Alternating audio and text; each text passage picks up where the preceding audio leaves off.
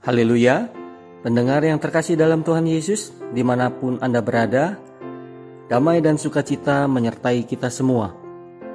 Renungan sahu bagi jiwa yang disajikan gereja Yesus sejati berjudul, Siapakah yang mengetahui pikiran Tuhan? Sebab, siapakah yang mengetahui pikiran Tuhan? Atau siapakah yang pernah menjadi penasehatnya? Kitab Roma pasal 11 ayat 34 pada malam itu, Yudas mengkhianati Tuhan Yesus dan datang bersama-sama dia serombongan besar orang yang membawa pedang dan pentung.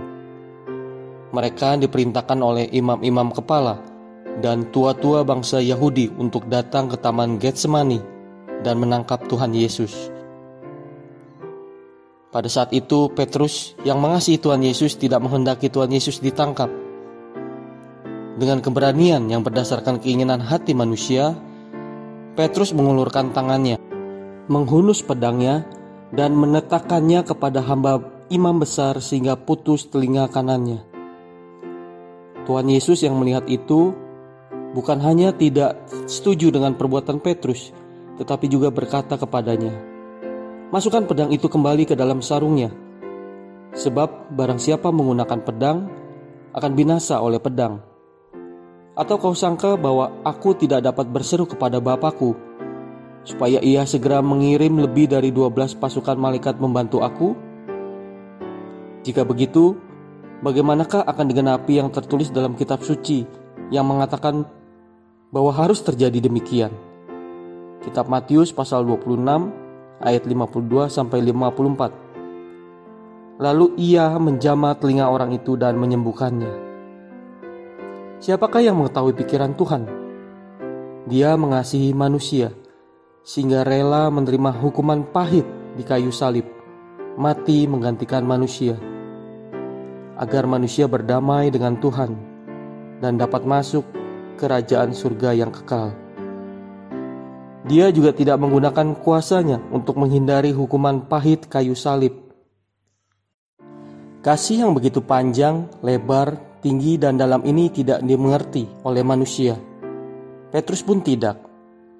Ini adalah kasih yang menyatakan sebuah misi yang harus diselesaikan tanpa menoleh ke belakang.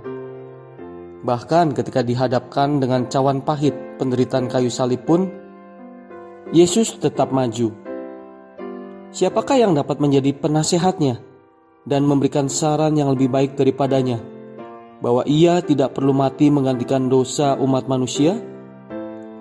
Lembu dan domba tidak dapat menggantikan dosa manusia, dan manusia yang berdosa pun tidak dapat menebus harga dosanya sendiri. Hanya Tuhan yang dapat menebus dosa-dosa kita dengan nyawanya sendiri. Tetapi sesungguhnya, penyakit kitalah yang ditanggungnya, dan kesengsaraan kita yang dipikulnya. Padahal kita mengira dia kena tulah, dipukul dan ditindas Allah. Tetapi dia tertikam oleh karena pemberontakan kita. Dia diremukkan oleh karena kejahatan kita. Ganjaran yang mendatangkan keselamatan bagi kita ditimpakan kepadanya. Dan oleh bilur-bilurnya kita menjadi sembuh. Kita sekalian sesat seperti domba. Masing-masing kita mengambil jalannya sendiri tetapi Tuhan telah menimpakan kepadanya kejahatan kita sekalian. Kitab Yesaya pasal 53 ayat 4 sampai 6. Tetapi Tuhan berkehendak meremukkan dia dengan kesakitan apabila ia menyerahkan dirinya sebagai korban penebus salah. Ia akan melihat keturunannya. Umurnya akan lanjut dan kehendak Tuhan akan terlaksana olehnya. Kitab Yesaya pasal 53 ayat 10. Atau kau sangka bahwa aku tidak dapat berseru kepada Bapakku, supaya ia segera mengirim lebih dari 12 pasukan malaikat membantu aku? Kitab Matius pasal 26 ayat 53 Ya, apa yang mustahil bagi Tuhan? Jika bukan dia sendiri yang rela disalib, siapakah yang dapat menyalibkannya?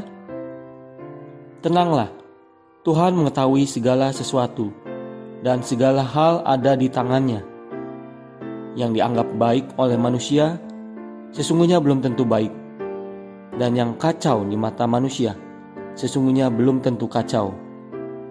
Yang sepatutnya kita khawatirkan bukanlah bagaimana Tuhan menyelesaikan masalah kita, tapi bagaimana kita menghadapi penghakimannya. Tuhan Yesus menyertai kita semua. Amin.